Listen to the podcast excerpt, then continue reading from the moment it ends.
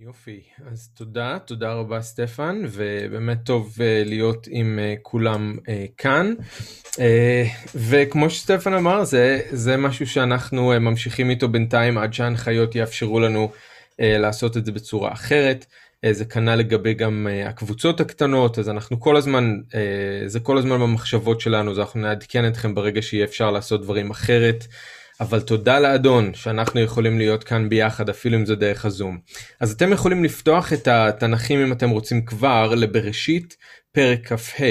אנחנו עוברים לפרק כ"ה, פרק 25 בספר בראשית. בזמן שאתם פונים לשם רק להזכיר מה עשינו פעם שעברה, איפה אנחנו נמצאים בסדרה הזאת של חיי יצחק. אז בפעם הקודמת הגענו לסוף הסיפור של העבד שנשלח על ידי אברהם, אם אתם זוכרים, להביא אישה ליצחק, וזאת רבקה כמובן. אז התמקדנו בדמות שלה, וראינו שהיא ממש כמו אברהם גם כן יוצאת לדרך באמונה, היא אישה של אמונה, היא יוצאת לדרך עם מישהו שהיא פגשה רק אתמול, כדי להתחתן עם גבר שהיא מעולם לא פגשה, ולעבור לחיות בארץ שהיא מעולם לא הייתה בה. אז בהחלט אישה של אמונה. אמרנו גם שמבחינתה, מבחינת רבקה, היה מדובר במקרה של איזשהו שידוך מיוחד, שאלוהים איכשהו היה מעורב בו. זה כל מה שהיא יכלה לראות, היא זיהתה את זה, הייתה לה את הרגישות הרוחנית והיא זיהתה שזה אלוהים, אבל מבחינתה זה היה רק שידוך שאלוהים היה מעורב בו איכשהו, לכן היא הסכימה ללכת. אבל אמרנו שאנחנו בעצם יודעים את מה שרבקה עדיין לא יודעת, שזה הרבה יותר מזה. כשרבקה ניסית ליצחק, אז היא בעצם מוצאת את עצמה במוקד התוכנית של אלוהים, להושיע את העולם. היא נכנסת אל תוך ברית אברהם, בלי שהיא יודעת, היא הופכת להיות האחת שדרכה התגשמו כל ההבטחות של אלוהים. אז הגענו לנקודה הזאת שיצחק לוקח את רבקה לאישה, הוא אוהב אותה, הוא מוצא בה נחמה, הכל טוב ויפה, והם מתחילים את החיים שלהם ביחד. ונכון שאנחנו כבר נורא רוצים לדעת מה יקרה איתם אחר כך, ואנחנו באמת עוד נגיע לזה, אבל רגע לפני שאנחנו ממשיכים עם הזוג הטרי ועם הרומנטיקה שבאוויר, אנחנו מגיעים לאיזושהי עצירה בסיפור. אוקיי? זה מה שיש לנו עכשיו, איזושהי עצירה בסיפור לרגע. הסיפור על יצחק ורבקה נעצר בפרק כ"ד, פסוק 67, ואם תציצו אצלכם בתנ"כים, תראו שהוא ממשיך בפרק כ"ה, בפסוק 19, ואלה תולדות יצחק בן אברהם. אבל בין לבין יש לנו את פסוקים 1 עד 18, והפסוקים האלה בעצם גורמים לנו לעצור רגע לפני שאנחנו ממשיכים.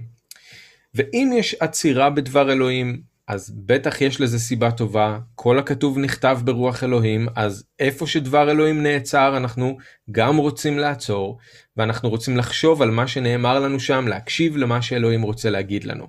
אז אני רוצה לקרוא את הפסוקים האלה, ואז אני אתפלל, ואנחנו ניכנס לתוך הדברים. אז אני קורא מפרק כ"ה, פסוק 1. ויוסף אברהם, ויקח אישה, ושמה קטורה. ותלד לו את זמרן, ואת יוקשן, ואת מידן, ואת מדיין, ואת ישבק, ואת שוח. ויוקשן ילד את שווה, ואת דדן, ובני דדן היו אשורים, ולטושים, ולאומים.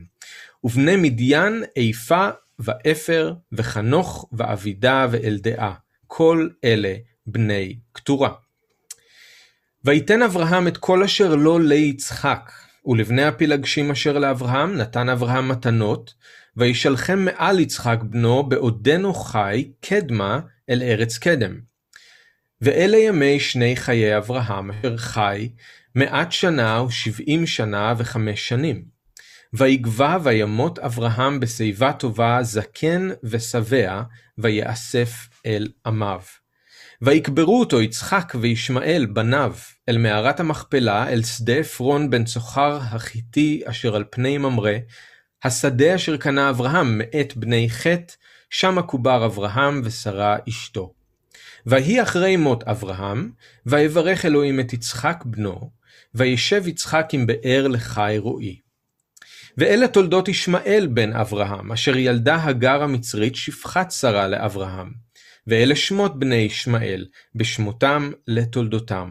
בכור ישמעאל נביות, וכדר ואת באל ומבשם, ומשמע ודומה ומסע, חדד ותימה, יתור, נפיש וקדמה.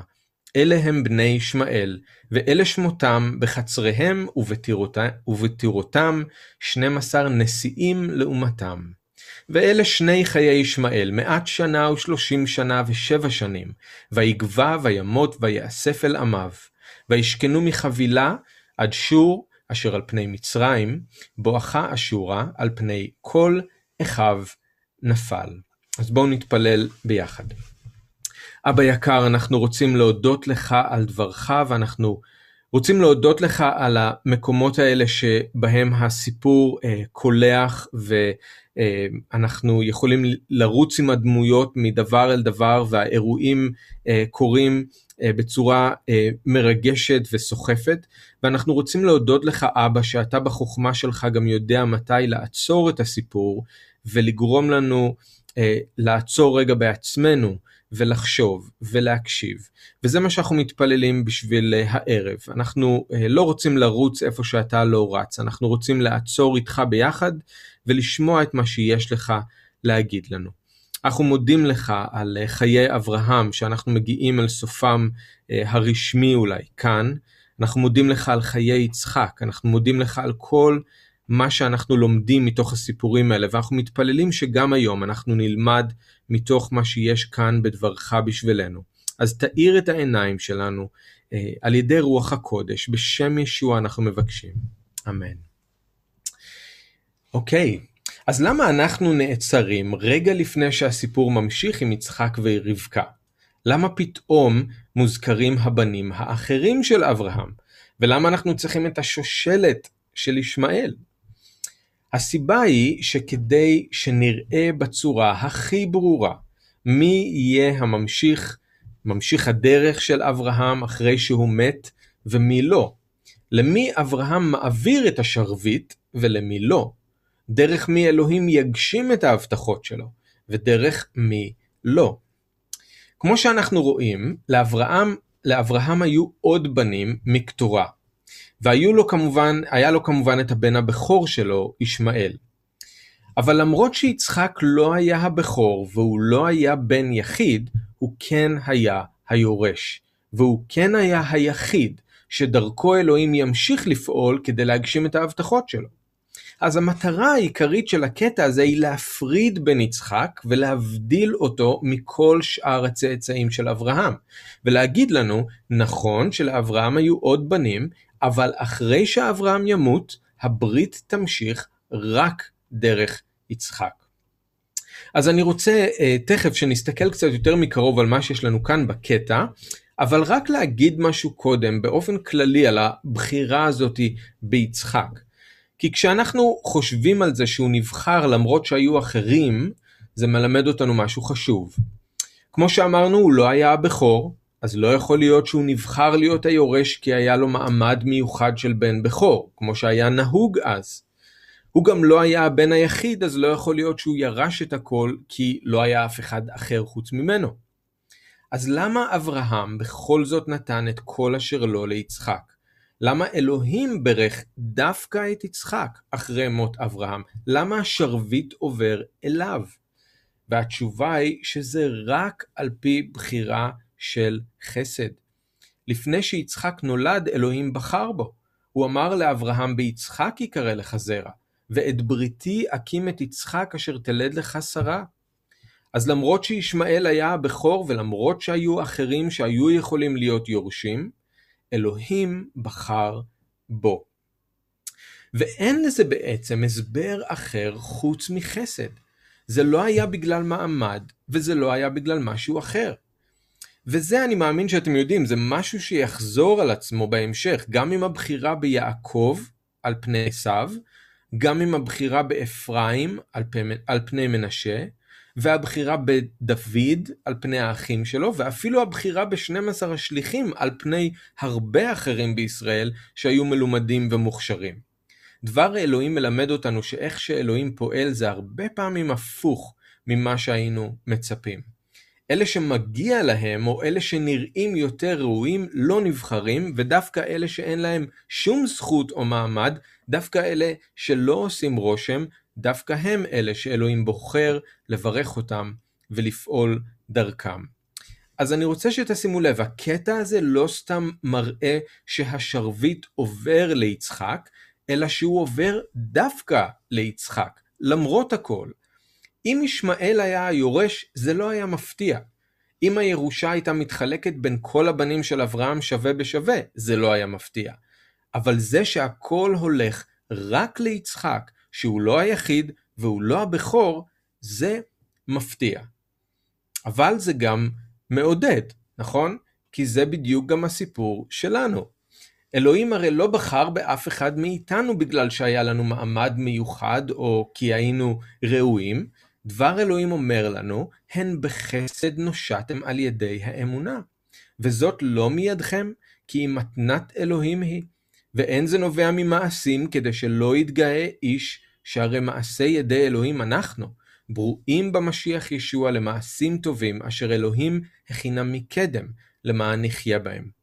שאול גם אומר לקורינתים, בנחותים אשר בעולם ובנחשבים לפחותי ערך בחר אלוהים, בדברים אשר כאפס, שהם כאפס כדי להשפיל עד לאפס את הדברים הקיימים, למען לא יתהלל איש לפני אלוהים.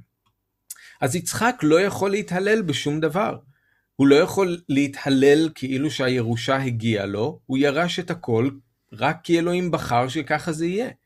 ואנחנו לא יכולים להתהלל בשום דבר, אנחנו לא נושענו כי הגיע לנו, אנחנו נושענו כי אלוהים בחר בנו, בחסד. אף אחד מאיתנו לא יכול להתהלל לפני אלוהים, לא אני, לא אתם, ואולי אפילו כמו יצחק אנחנו מוקפים באנשים שלכאורה ראויים יותר מאיתנו לקבל את הברכה של אלוהים. אבל הבחירה של אלוהים היא בחירה של חסד, וחיי עולם הם מתנה ולא שכר. אז זאת הערה כללית פשוט על הקטע הזה של הבחירה ביצחק, כי אני חושב שיש בזה משהו, וזה חוזר על עצמו אחר כך בדבר אלוהים עוד הרבה, אבל משהו שלפחות יכול לעודד אותנו כשאנחנו משווים את המצב שלנו עם המצב של יצחק. עכשיו אני רוצה שנסתכל יותר מקרוב מה יש לנו כאן, ומה אלוהים רוצה ללמד אותנו דרך הפסוקים האלה. אז קודם כל, בפסוקים 1 עד 6, אנחנו רואים שהשרביט עובר ליצחק, כשאברהם עוד בחיים. ויתן אברהם את כל אשר לו ליצחק בעודנו חי. אבל זה לא סתם שאברהם נתן את הכל ליצחק ולא לישמעאל, או לא לעבד שלו, לאליעזר. בפעם הראשונה אנחנו מגלים שלאברהם היו עוד בנים, וזה אומר עוד יורשים פוטנציאליים. תחשבו על זה, אנחנו בדרך כלל לא חושבים על זה כשאנחנו חושבים על אברהם, אבל זה אומר שבסך הכל יחד עם יצחק ועם ישמעאל היו לאברהם 8 בנים. תזכור את זה. באיזשהו שלב מסתבר שאברהם נשא אישה נוספת שקראו לה קטורה, ונולדו לו ממנה 6 בנים. יש כאלה שמבינים את זה כאילו שאברהם נישא לקטורה אחרי ששרה מתה, אבל יותר סביר להניח שזה משהו שקרה בזמן ששרה עוד הייתה בחיים, ושקטורה הייתה פילגש, כמו הגר. תשימו לב, לפי פסוק 6, קטורה נחשבת כאחת הפילגשים. אז נכון שזה נאמר לנו רק עכשיו מבחינת הסיפור, אבל זה כנראה בהסתכלות אחורה על החיים של אברהם, וזה מצביע על משהו שכבר קרה. וזה לא מאוד מפתיע שאברהם לקח עוד פילגש. אתם זוכרים, הקרע בינו לבין שרה התחיל לפני הרבה מאוד שנים, נכון? כשהוא שמע בקול של שרה והוא לקח את הגר. ודיברנו על זה אז בחיי אברהם, בסדרה ההיא, שמהרגע שנכנסה עוד אישה לתמונה, אז התחילו כל המריבות בין שתי אנשים, ואז התחיל איזשהו קרע בין אברהם לבין שרה. אתם גם זוכרים שכששרה מתה, היא ואברהם לא היו ביחד. הוא היה בבאר שבע, היא הייתה בחברון. עכשיו אולי זה היה משהו זמני, אבל אולי זה גם מראה שלקראת סוף החיים שלהם הם לא חיו ביחד. אנחנו לא יודעים. אבל בכל מקרה זה סביר שקטורה הייתה הפילגש של אברהם כששרה עוד הייתה בחיים. עכשיו מילה לגבי הבנים של אברהם מקטורה. הבנים האלה בסופו של דבר מהם באים עמים שמתיישבים מדרום וממזרח לכנען. ואנחנו מזהים כאן אולי 2 שמות שבולטים במיוחד, וזה שווה ובמיוחד מדיין.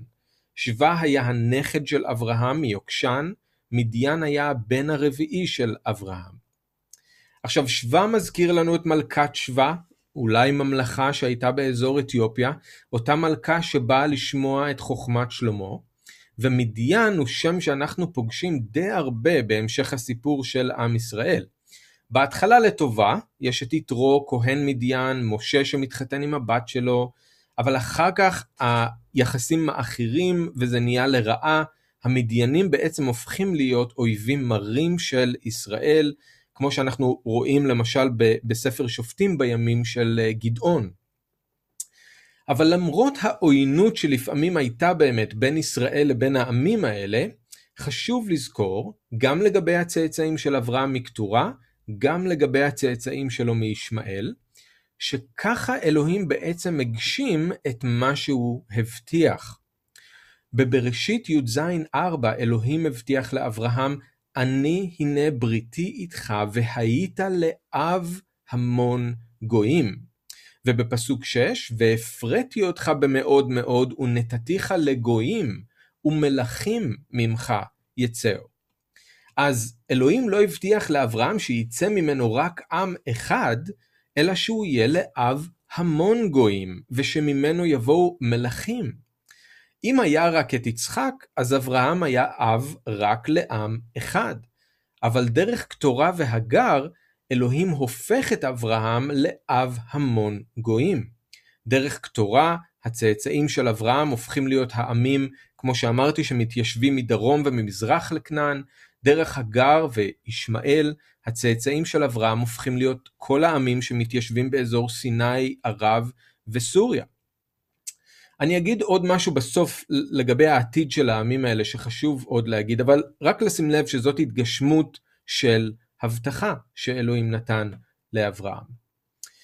אבל מה שאני רוצה שתראו כאן זה שבסך הכל יש עוד יורשים פוטנציאליים חוץ מיצחק, אוקיי? 6 בנים לקטורה, עוד נכדים ועוד נינים. אבל תשימו לב מה אברהם עושה. הוא מעביר את השרביט ליצחק שהוא עוד בחיים. כתוב לנו, ויתן אברהם את כל אשר לו ליצחק. לבני הפילגשים אשר לאברהם נתן אברהם מתנות, וישלחם מעל יצחק בנו בעודנו חי, קדמה אל ארץ קדם. אז אם אתם זוכרים, אמרנו שלקראת סוף חייו, אברהם עשה את כל מה שהוא יכול כדי להכין את הקרקע להתגשמות של ההבטחות של אלוהים. זוכרים, הוא קנה את מערת המכפלה, אמרנו שהוא תקע יתד בארץ המובטחת, הוא חיתן את יצחק עם רבקה, כי ביצחק יקרא לך זרע, ועכשיו אנחנו רואים שהוא עשה עוד משהו לפני שהוא מת. הוא הבדיל בין יצחק לבין שאר הבנים שלו, והוא הוריש את כל מה שיש לו ליצחק, עוד לפני שהוא מת. עכשיו אברהם כן אהב את הבנים שלו שנולדו לו מקטורה, הוא כן נתן להם מתנות, אבל הוא גם שלח אותם מזרחה, רחוק מיצחק ורחוק מהארץ המובטחת. הם מקבלים מתנות, אבל יצחק הוא היורש, והוא היחיד שנשאר לגור בכנען. עכשיו אתם זוכרים בטח שזה היה משהו שאברהם פעם לא הבין, ושלא היה לו קל לעשות. כששרה דרשה שהוא יגרש את הגר וישמעאל, כי לא יירש בן העמה הזאת עם בני עם יצחק, הוא לא רצה לעשות את זה. אבל אלוהים אמר לו, זה הדבר הנכון לעשות, ולגבי ישמעאל הוא אמר לו, אל תדאג, אני אברך גם אותו. אז כאן אנחנו רואים שאברהם השלים עם העיקרון הזה, הוא הבין את זה, שבן העמה לא יכול לרשת עם בן ההבטחה, ולכן הוא עושה את מה שהוא עושה גם עם הבנים של קטורה. וצריך לציין לטובה שהוא גם נהיה יותר נדיב, כן? להגר הוא נתן רק לחם ומים, כאן הוא נותן להם מתנות, אז הוא השתפר. אבל אברהם הבין משהו חשוב. למרות שאלוהים הוא היחידי שיכול להגשים את ההבטחות, הוא, אברהם, עדיין צריך לעשות את החלק שלו. אלוהים הוא היחידי שיכול להוריש את כל הארץ לצאצאים שלו, אבל בינתיים הוא יכל לתקוע יתד בארץ המובטחת ולקנות את מערת המכפלה. אלוהים הוא היחידי שיכול לברך את יצחק עם צאצאים, אבל בינתיים הוא יכול לדאוג לחתן אותו, את יצחק, עם האישה המתאימה. אלוהים הוא היחידי שיוכל להקים את הברית שלו עם יצחק, אבל בינתיים הוא יכול להבדיל אותו משאר הבנים ולהוריש לו את הכל.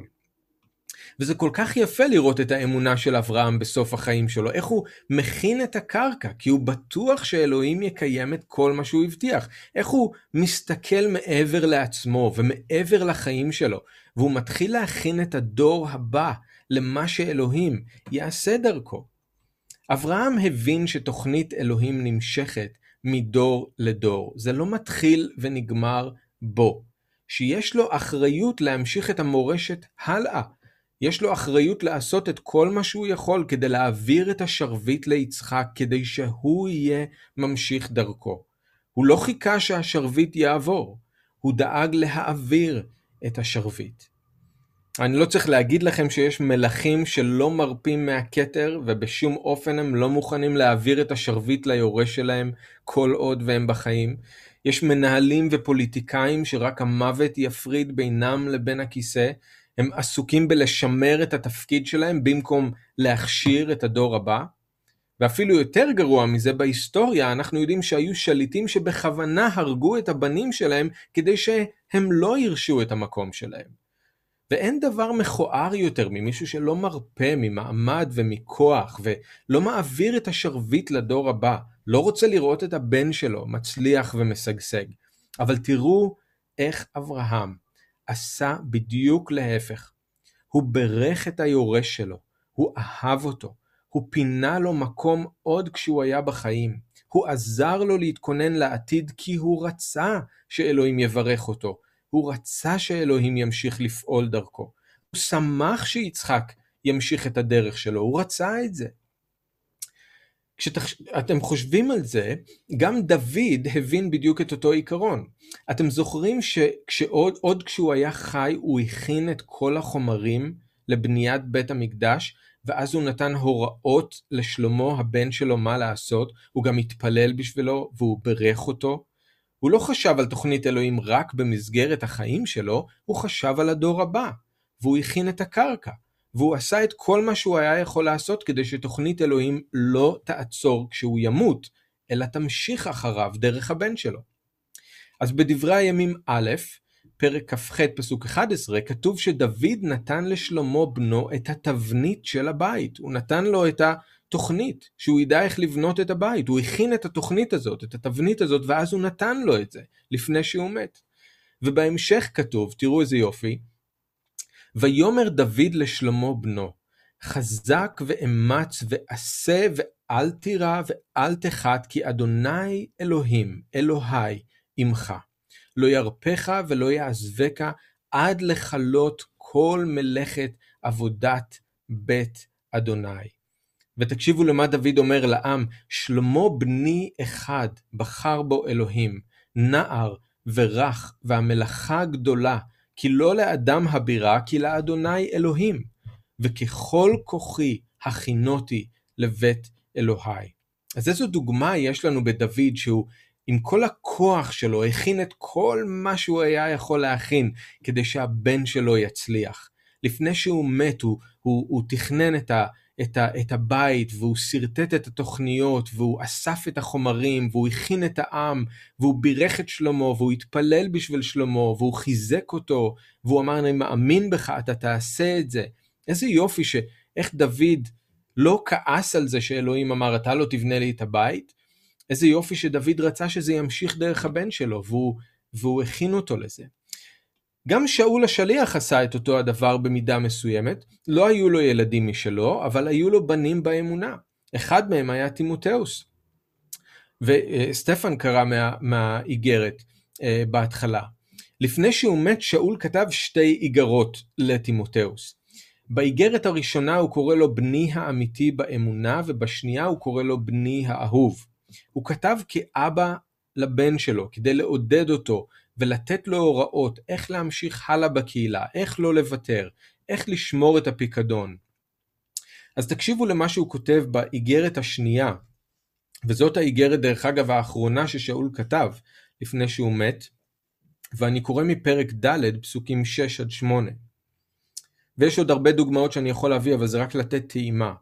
הוא אומר לתימותאוס, אבל אתה עמוד על המשמר בכל דבר, סבול הרעות, עשה את מלאכת המבשר, מלא את שירותך. אני עצמי כבר מוסך כנסך, ועת פטירתי הגיעה. את המלחמה הטובה נלחמתי, את המרוץ השלמתי, את האמונה שמרתי. מעתה שמורה לי עטרת הצדקה, אשר האדון השופט הצדיק ייתן לי ביום ההוא, ולא רק לי בלבד, אלא גם לכל אוהבי הופעתו. אז שאול ידע שהוא הולך למות בקרוב, הוא אומר, אני עצמי מוסך כנסך, עת פטירתי הגיעה. ומה הוא עושה לפני שהוא מת? הוא כותב את האיגרות האלה, את המכתבים האלה לבן שלו, כדי לעזור לו איך להבין, שהוא יבין איך להמשיך הלאה, איך לבנות את הקהילה כמו שצריך, כדי שתוכנית האלוהים תוכל להמשיך דרכו, ושהיא לא תיעצר כששאול ימות. אז מה שאברהם עושה כאן, ומה שדוד ושאול השליח ויש אחרים שעשו, זה אתגר בריא בשביל כולנו. אנחנו צריכים לשאול את עצמנו, מה אנחנו עושים כדי להכין את הקרקע?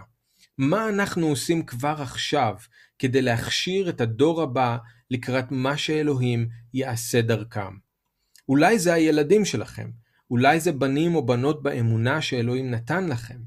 האם אתם עושים מה שאתם יכולים כדי שתוכנית האלוהים תמשיך דרכם? יום אחד אתם לא תהיו פה, גם אני, אבל זה לא אומר שאלוהים יפסיק לפעול.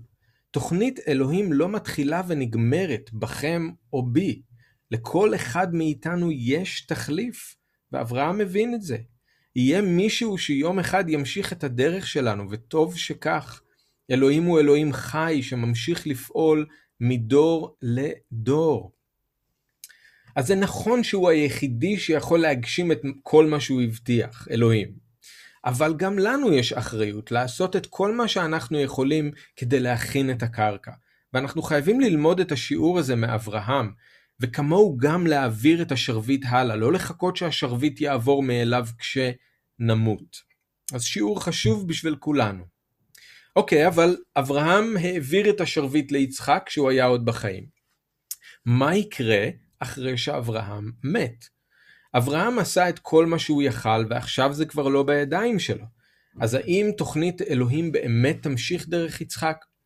אז פסוקים 7 עד 11 נותנים לנו את התשובה לזה. אברהם, כמו שאתם רואים, מת בגיל 175 שנים. ואני רק צריך להגיד שוב, הסדר כאן הוא לא סדר כרונולוגי. אברהם בעצם עוד ממשיך לחיות 35 שנים אחרי שיצחק ורבקה נישאים. הוא עדיין יהיה בחיים כשיעקב ועשיו ייוולדו, והוא ימות רק כשהם יהיו בני 15. אז זה לא שהוא מת כאן ועכשיו, אבל זה מסופר לנו כאן כחלק מהסיכום של החיים שלו, וכי באמת מבחינת הסיפור אנחנו נפרדים סופית מאברהם. וזה חלק חשוב במעבר ליצחק, כן? מעכשיו אברהם הוא כבר לא יהיה האחד שנמצא במוקד תוכנית האלוהים, זה יהיה יצחק שיקח את המקום שלו. אז הנה אברהם שיצא לדרך בפרק י"ב עם המילים לך לך מארצך וממולדתך אל הארץ אשר אראך, עכשיו מגיע לסוף דרכו. ותראו איזה סוף טוב. תראו איך אלוהים מקיים בשבילו בדיוק את מה שהוא הבטיח, אפילו לגבי איך שהוא עצמו ימות. בברית בין הבתרים, אם אתם זוכרים, בפרק ט"ו, אלוהים אמר לו, ואתה תבוא אל אבותיך בשלום, תקבר בשיבה טובה. והנה כאן זה מתגשם. כתוב לנו, ויגבה וימות אברהם בשיבה טובה, זקן ושבע, ויאסף אל עמיו. אברהם, שהוא אבי כל המאמינים, שנצדק באמונה, שהתהלך עם אלוהים, ששמע וראה אותו, וקיבל ממנו הבטחות והאמין. אברהם, כמו שראינו שהיו לו גם כישלונות וגם הצלחות, הוא מגיע עכשיו לסוף ימיו כשהוא זקן ושבע, וכאן אנחנו נפרדים ממנו. אבל כמו שישוע הבטיח, יום אחד אנחנו ניפגש, כשיבואו רבים ממזרח וממערב ויסבו עם אברהם, יצחק ויעקב במלכות השמיים. אז אנחנו מחכים ליום הזה שאנחנו נשב מסביב לשולחן ונפגוש שם גם את אברהם. אז זה הסוף של אברהם, כאן אנחנו נפרדים ממנו, אבל מה לגבי יצחק? פסוקים 9 ו-10 מתארים את הקבורה של אברהם במערת המכפלה, ויש כאן משהו מעניין. כי הנה בפעם הראשונה אנחנו רואים את יצחק בלי הגיבוי של אבא שלו, והוא מגיע ללוויה ולקבורה, ומי עוד מופיע שם? ישמעאל, הבן הבכור, היורש האמיתי, לפי מה שהיה נהוג אז. אז אתם יודעים שזה לא תמיד מתקבל בברכה כשיורשים פתאום מופיעים ללוויה של ההורה, כן? כולם חושדים שהם כאן כי הם רוצים את החלק שלהם בירושה. סיפור אמיתי, כשאבא שלי גילה שאבא שלו עדיין בחיים, הוא היה כבר מאוד מבוגר, אז הוא היה כבר גוסס, אבל הוא היה עדיין בחיים. והוא טס מיד לאנגליה כדי לראות אותו. זה אחרי שהוא חיפש אותו הרבה מאוד שנים, הוא חשב שהוא כבר מת, אז ברגע שהוא שמע שהוא חי, הוא מיד נסע. אבל כשהוא הגיע לשם, הוא גילה משהו שהוא לא ציפה לו, שיש לו אח ואחות מצד אבא שלו שהוא לא ידע עליהם, כי אבא שלו התחתן עוד פעם. אבל כשהוא ניסה לדבר איתם, הם לא רצו שום קשר איתו, ובאמת אין לנו שום קשר עם הצד הזה של המשפחה. למה? כי הם היו בטוחים שאחרי כל השנים האלה, הוא פתאום הופיע דווקא עכשיו, כשאבא שלו הולך למות, כי הוא רוצה כסף. הוא היה הבן הבכור, הם היו בטוחים שהוא עכשיו רוצה את החלק שלו בירושה, ברור שזה לא היה נכון, אבל ככה הם חשבו, הבן הבכור פתאום מופיע ללוויה, ואיזו עוד סיבה יכולה להיות חוץ מהירושה. אז זה אמיתי, זה קורה כל הזמן. אז זה לא מובן מאליו שהקבורה של אברהם עוברת כאן בשלום, כששני הבנים שמה. ואני מזכיר לכם שאברהם היה איש מאוד מאוד מאוד עשיר.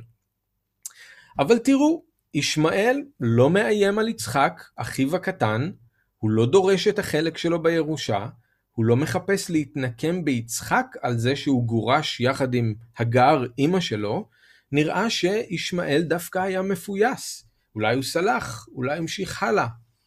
לא כתוב לנו שהוא אהב את יצחק והוא תמך בו, זה נכון, אבל חשוב לשים לב שהבן הבכור של אברהם לא מתנגד למעמד שיצחק קיבל כיורש יחיד, וזה מאוד משמעותי, כי זה היה יכול להיות איום מאוד גדול. אבל אפילו יותר חשוב מזה, למה אני אומר שהשרביט עבר ליצחק גם אחרי שאברהם מת? מי מעביר לו את השרביט? אז תשימו לב לפסוק 11. ויהי אחרי מות אברהם, ויברך אלוהים את יצחק בנו. אז כאן אלוהים הוא זה שמעביר את השרביט ליצחק. אברהם עשה את כל מה שהוא יכל כשהוא היה בחיים, והנה אחרי שהוא מת, אלוהים נכנס לתמונה ועושה את החלק שלו, בדיוק כמו שהוא הבטיח. הוא עכשיו מברך את יצחק. לא כתוב לנו עדיין איך הוא מברך אותו, אנחנו נבין את זה יותר בהמשך, אבל כמו שאלוהים ברך את אברהם, כך הוא עכשיו מברך את יצחק. כשאברהם היה בחיים, הוא הבדיל את יצחק משאר הבנים, עכשיו אלוהים מבדיל אותו מכולם, בזה שהוא מברך אותו, במיוחד אותו. אז התוכנית של אלוהים ממשיכה, הברכה של אלוהים לא מתה כשאברהם מת. התוכנית של אלוהים לא נעצרת בגלל שאברהם מת. אלוהים עכשיו מברך את הדור הבא וממשיך לפעול. וזה חשוב. חשוב גם למי שמעביר את השרביט וגם למי שמקבל אותו. אם אנחנו אלה שמעבירים את השרביט, מנהיגים או הורים, אז זה נכון שאנחנו צריכים לעשות את כל מה שאנחנו יכולים כדי להכין את הדור הבא, אבל יש גבול למה שיש בכוח שלנו לעשות. אברהם יכל להוריש רכוש, אבל הוא לא יכל להוריש ברכה. הוא יכל לחתן את יצחק עם אישה, אבל הוא לא יכל להבטיח לו צאצאים. זה הגבול של מה שמנהיג או הורה יכול לעשות. אנחנו נסביר להם, אנחנו נכשיר אותם, אנחנו נכין אותם, אבל מתישהו זה צריך להפוך להיות משהו אישי בינם לבין אלוהים. אנחנו נעשה את מה שאנחנו יכולים, אבל אחרי זה אנחנו צריכים להרפות ולהתפלל שבאיזשהו שלב אלוהים ייכנס לתמונה, והוא יברך את הילדים שלנו בעצמו, והוא יעשה מעל ומעבר למה שאנחנו יכולים לבקש או לדמיין. מצד שני, אם אתם אלה שמקבלים את השרביט, עדיין לא אלה שמעבירים אותו, אז אני רוצה להגיד רק מילה אליכם בהקשר הזה. יצחק הוא לא אברהם, והוא לא אמור להיות. אלוהים רוצה לפעול איתו באופן אישי, ויצחק היה צריך לגלות את זה בעצמו, וזה טוב, וככה זה צריך להיות. אי אפשר לחיות תמיד תחת החסות של הברכה של ההורים, או תחת חסות כללית של איזושהי ברית. אלוהים רוצה להיכנס בעצמו אל תוך החיים שלכם, הוא רוצה לגלות את עצמו אליכם באופן אישי ולפעול בכם בעצמו בלי קשר להורים. וזה כדי שאתם תדעו שהוא האלוהים שלכם, לא רק האלוהים של ההורים שלכם. אברהם מת ויצחק עכשיו מתחיל ללכת בעצמו עם אלוהים. והוא יגלה עם הזמן שאלוהים הוא לא רק אלוהי אברהם, הוא גם אלוהי יצחק. וזה חשוב. אז אברהם העביר את השרביט ליצחק כשהוא עוד בחיים. אלוהים בעצמו העביר את השרביט ליצחק אחרי שאברהם מת. ובפסוקים האחרונים 12 עד 18 אנחנו מגיעים שוב לישמעאל. ומה שאנחנו רואים זה שלמרות שהוא הבן הבכור, ולמרות שאלוהים ברך אותו, השרביט לא עובר אליו. אז לא כתוב לנו כאן בבירור שאלוהים ברך את ישמעאל, כמו שכתוב על יצחק, כי ישמעאל הוא לא בן ההבטחה, הוא לא זה שהברית תקום דרכו. אבל אין ספק שהקטע הזה מראה לנו שאלוהים כן ברך את ישמעאל, ושהוא הגשים את כל מה שהוא הבטיח, גם להגר וגם לאברהם. בבראשית ט' ז', זוכרים כשהגר הייתה בהיריון עם ישמעאל, היא בורחת למדבר, כי שרה מתנכלת לה, ואז מלאך אדוני מתגלה אליה, והוא מבטיח לה, הרבה הרבה את זרעך ולא יספר מרוב. הנך הרה ויולדת בן, וקראת שמו ישמעאל, כי שמע אדוני אל עונייך.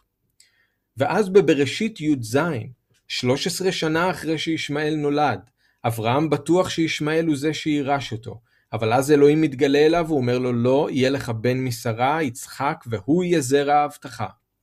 אברהם, אתם זוכרים, מתחנן לאלוהים, לו ישמעאל יחיה לפניך. אז אלוהים אומר לו שהוא יקים את הברית שלו רק עם יצחק, אבל לישמעאל שמעתיך, הנה ברכתי אותו והפרתי אותו והרבתי אותו במאוד מאוד, 12 נשיאים יוליד ונתתיו לגוי גדול. אז אלוהים הבטיח גם להגר וגם לאברהם שהוא יברך את ישמעאל, ושהוא יעשה אותו לגוי גדול. ושלא סתם יהיו לו צאצאים, אלא 12 נשיאים הוא יוליד. אז הנה כאן, בקטע הזה אנחנו רואים איך שאלוהים קיים את מה שהוא הבטיח. יש לנו כאן רשימה של 12 בנים שנולדו לישמעאל, ולא סתם בנים. בפסוק 16 כתוב שהם היו 12 נשיאים. זאת אומרת שהם נהיו לראשי שבטים ולראשי עמים.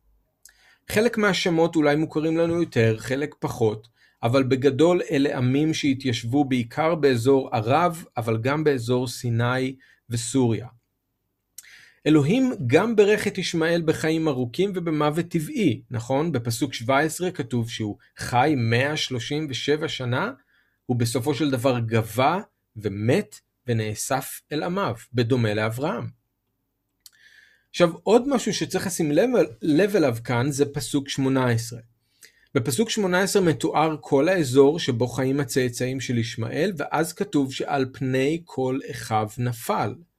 גם זה מחזיר אותנו להתגלות של המלאך להגר, כי הוא מבטיח לה שם שישמעאל יהיה לגוי גדול, ושעל פני כל אחיו ישכון. אז גם כאן יש לנו התגשמות של ההבטחה או של הנבואה, ישמעאל ישכון קרוב לכל האחים שלו, ובאמת הצאצאים של ישמעאל התיישבו במקומות שגובלים עם הצאצאים של יצחק, ועם הצאצאים של קטורה. אז חשוב לשים לב שלמרות שישמעאל הוא לא זרע ההבטחה, אלוהים כן מברך אותו. הוא הבן הבכור, הוא זוכה לברכה של אלוהים, אבל השרביט לא עובר אליו. עכשיו, משהו לגבי הצאצאים של קטורה והגר שאמרתי שאני אחזור אליו. למרות שכולם הבנים של אברהם, חלק מהצאצאים באמת הפכו להיות עמים עוינים לישראל. אז עולה השאלה איפה המקום שלהם בברית אברהם ובהבטחות של אלוהים, מה היחס של אלוהים אליהם. אז זה מעניין, כי בישעיה פרק סמך, יש נבואה נפלאה, זה פרק 60 בישעיה, יש נבואה נפלאה על השיקום של ישראל ועל מלכות אלוהים שתבוא, ואני רוצה שתשימו לב לשמות שמוזכרים כאן בקטע הזה. אז אני קורא מישעיהו סמך פסוק 1. קומי אורי קיבה אורך, וכבוד אדוני עלייך זרח. הנה החושך יכסה ארץ וערפל לאומים, ועלייך יזרח אדוני וכבודו עלייך יראה. והלכו גויים לאורך ומלכים לנוגה זורחך. שאי סביב עינייך וראי, כולם נקבצו באו לך, בנייך מרחוק יבואו ובנותייך על צד תאמנה. אז תראי ונהרת ופחד ורחב לבבך, כי יהפך עלייך המון ים, חיל גויים יבואו לך, שפעת גמלים תחסך, בכרי מדיין ואיפה, כולם משווה יבואו, זהב ולבונה יסעו, ותהילות אדוני יבשרו. כל צאן קדר יקבצו לך, אילי נביות ישרתונך, יעלו על רצון מזבחי ובית תפארתי אפאר. ראיתם? שמתם לב? הצאצאים של קטורה, מדיין, איפה ושווה, והצאצאים של הגר או של ישמעאל, קדר, והבכור, נביות. אז אני לא יודע מה יצא מהסכמי אברהם שארצות הברית מנסה להוביל, אבל אני יודע שיבוא יום, והבנים של אברהם כן התאחדו יחד באמונה, באלוהי ישראל ובישוע, ומה שישעיה מראה כאן זה דבר נפלא, יום אחד הצאצאים של קטורה, יחד עם הצאצאים של ישמעאל, יחד עם הצאצאים של יצחק, יעבדו את אלוהים ביחד, וככה אלוהים יפאר את הבית שלו. אז צריך לזכור את זה כשאנחנו חושבים על הרשימה של השמות האלה, של קטורה ושל ישמעאל. אז זהו, זה הקטע שבו היינו צריכים לעצור, אוקיי? השרביט, אנחנו צריכים לשים לב, השרביט עבר ליצחק. גם אברהם העביר לו את השרביט, אלוהים העביר לו את השרביט, ולמרות שישמעאל הוא הבכור ואלוהים ברך אותו, השרביט לא עובר אליו. אז החל משבוע הבא אנחנו חוזרים אל יצחק ואל רבקה, ואל ההבטחה הזאת שביצחק יקרא לך זרע, וכמו שאנחנו נראה זה לא בדיוק הולך כמו אולי מה שחשבו שיקרה, אז אנחנו נראה את ההשתלשלות האירועים שמה ואת הריבונות של אלוהים בסיפור. אז בואו נתפלל ביחד. אבא יקר, אנחנו רוצים להודות לך על דברך, ואנחנו רוצים להודות לך על מה שדברך מלמד אותנו ומראה לנו. אנחנו מודים לך על אברהם שהוא היה איש כזה של אמונה, כל כך מסור, כל כך מאמין, עד הסוף.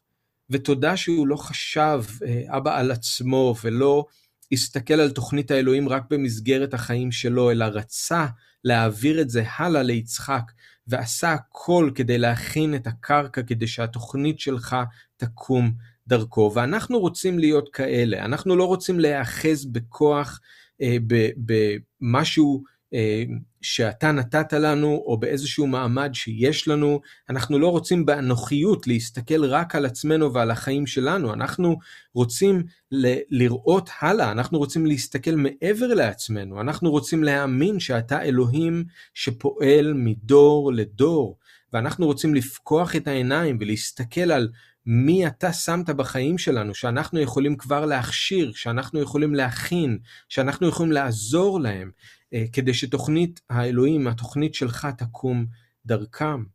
אנחנו מבקשים ממך אדון שתברך אותנו, שנהיה אנשים כאלה, ואנחנו מודים לך על הדוגמה הזאת שיש לנו באברהם. אז תמשיך ללמד אותנו דרך החיים של יצחק, תמשיך ללמד אותנו דרך מה שאנחנו נלמד גם בשבוע הבא, ואנחנו מודים לך אדון על כל מה שאתה מראה לנו ומה שאתה עושה בנו דרך דברך, בשם ישוע. אמן. יופי, אז תודה לאדון על הדבר שלו. נסיים עם ברכת הכהנים, אני רוצה להתפלל את זה, ואז אני אפתח מיקרופונים ונוכל לדבר עוד קצת לפני שנצא לדרכנו. אז אבא, אנחנו מודים לך שוב על האספה הזאת, על הערב הזה, מבקשים את הברכה שלך עלינו. יברכך אדוני וישמרך, יאר אדוני פניו אליך ויחונקה, יישא אדוני פניו אליך וישם לך שלום, בשם ישוע המשיח. אמן.